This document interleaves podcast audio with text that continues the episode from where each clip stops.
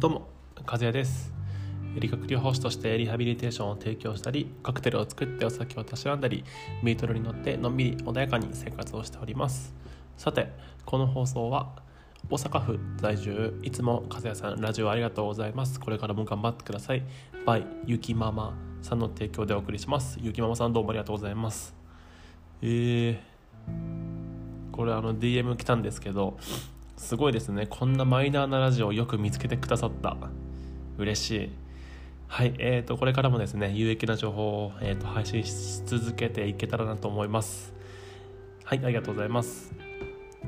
えっ、ー、と今日はですねえっ、ー、と昨日と一昨日とまあちょっと堅苦しい内容を話して昨日はですね腸内フローラ、えー、体質改善の方をお話ししました。で今日はですねちょっと筋肉の方の、えーと、お話ししようかなと思います。結構僕の得意分野なのであのぜひぜひ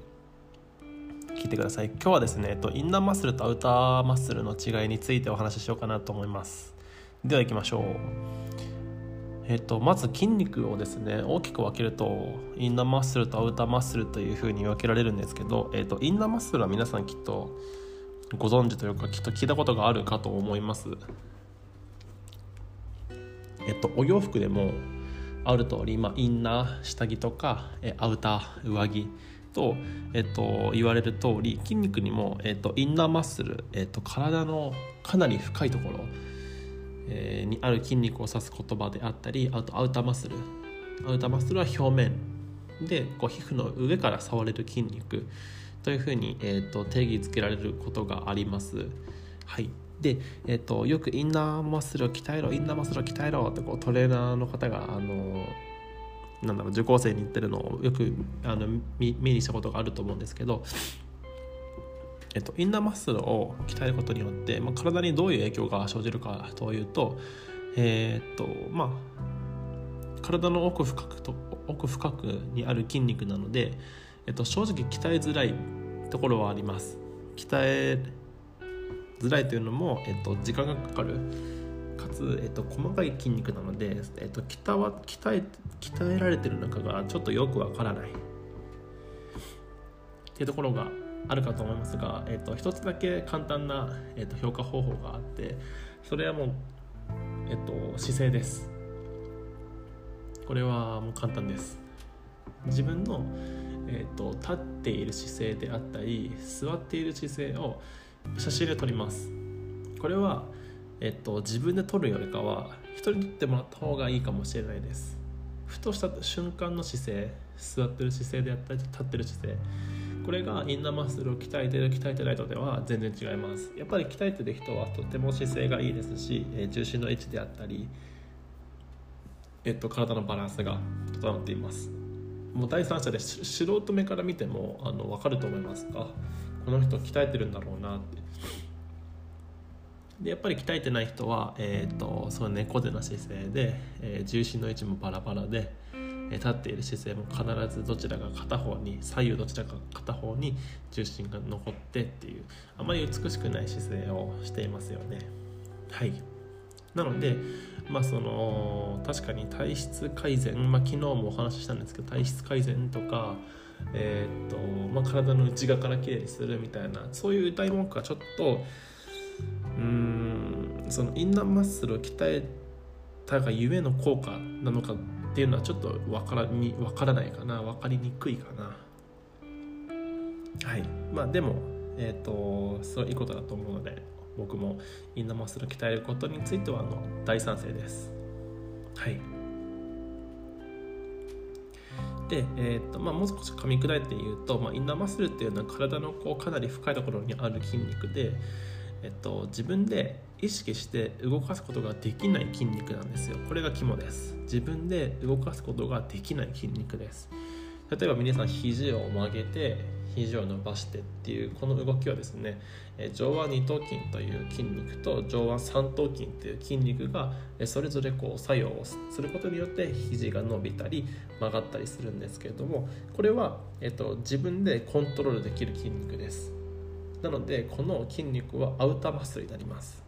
ですがインナーマッスルっていうのは自分自身でコントロールすることができないぐらい細かい筋肉でかつ、えっと、脳細胞が脳神経がそこまで筋肉に行き渡らないです。これはかなり、えっと、難しいです。インナーマッスルを自分でコントロールできる人は多分世界中でどこにもいないと思います。はい。あのどんだけ鍛えてる人でも。なので自分で動かすことができない筋肉がゆえに姿勢保持筋というふうに呼ばれたりします。姿勢って誰かに指摘をされない限りは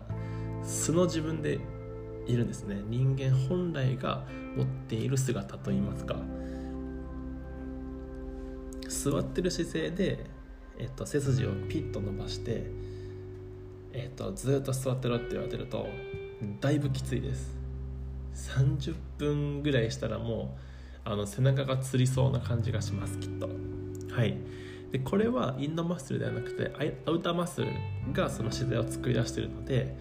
えー、っとまああまり美しくない姿勢であります実は。はい。なので、まあ、インナーマッスルっていうのは、えっと、体の深部で、まあ、骨などの周りに位置して、まあ、主に骨やこう関節を支える働きや、まあ、こう内臓を正しい位置に安定させるなどさまざまな働きがあります。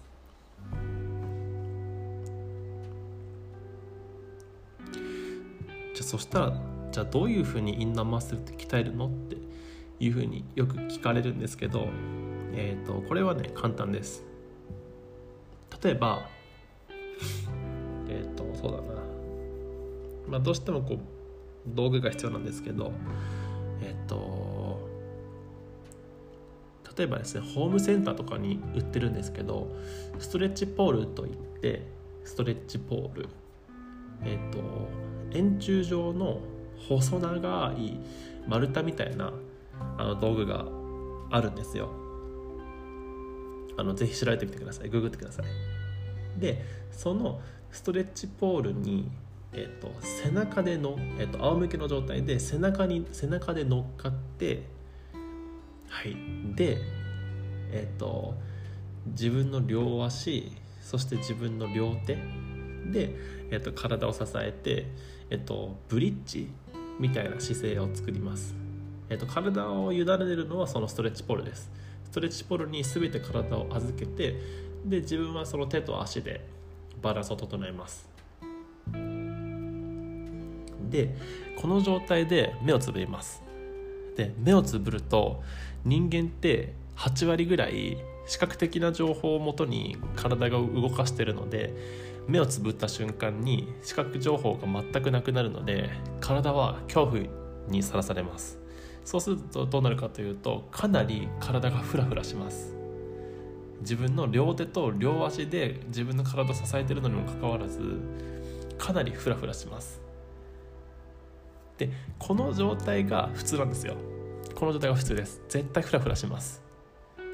でね鍛えてる人はこのフラフラが少しずつ落ち着いてきて安定してきます。ピタッと止まります。30秒もすれば多分止まると思う。でこれが効率的な鍛え方になります。自分の視覚情報をシャットアウトした状態でかつバランスの練習。なので、えっと、お家にバランスボールがある人でもいいですね。バランスボールに座った状態で腕を組んで目をつぶってみる。そうすると結構フラフラするのであのおすすめですぜひやってみてくださいインナーマッスルっていうのはなかなかこう意図的に鍛えられる筋肉ではないので、えー、なかなかその効果判定が難しいんですけれども1ヶ月ぐらいちょっと続けてみないと自分の姿勢っていうのがこう他人から見てわからないのでえーとまあ、ちょっと続けてあの見てください。え、特に、えーとまあ、その体質改善とか代謝の効率を上げるっていう意味でも、えーと、もちろんこのインナーマッスルっていう筋肉を鍛えることに、えーと、推奨されておりますので論文も多分出てると思うのであの気になる方はちょっとぜひチェックしてみてください。はいえーと、そしたら今日はですね、えーと、インナーマッスルとアウターマッスルについてお話しさせてさせていただきました。えーまあ、ちょっと明日も筋肉を話そうかな筋肉の機能とかね、えーと、いろいろ話そうかなと思いますはいじゃあ以上です。じゃあまた明日ね。おやすみなさい。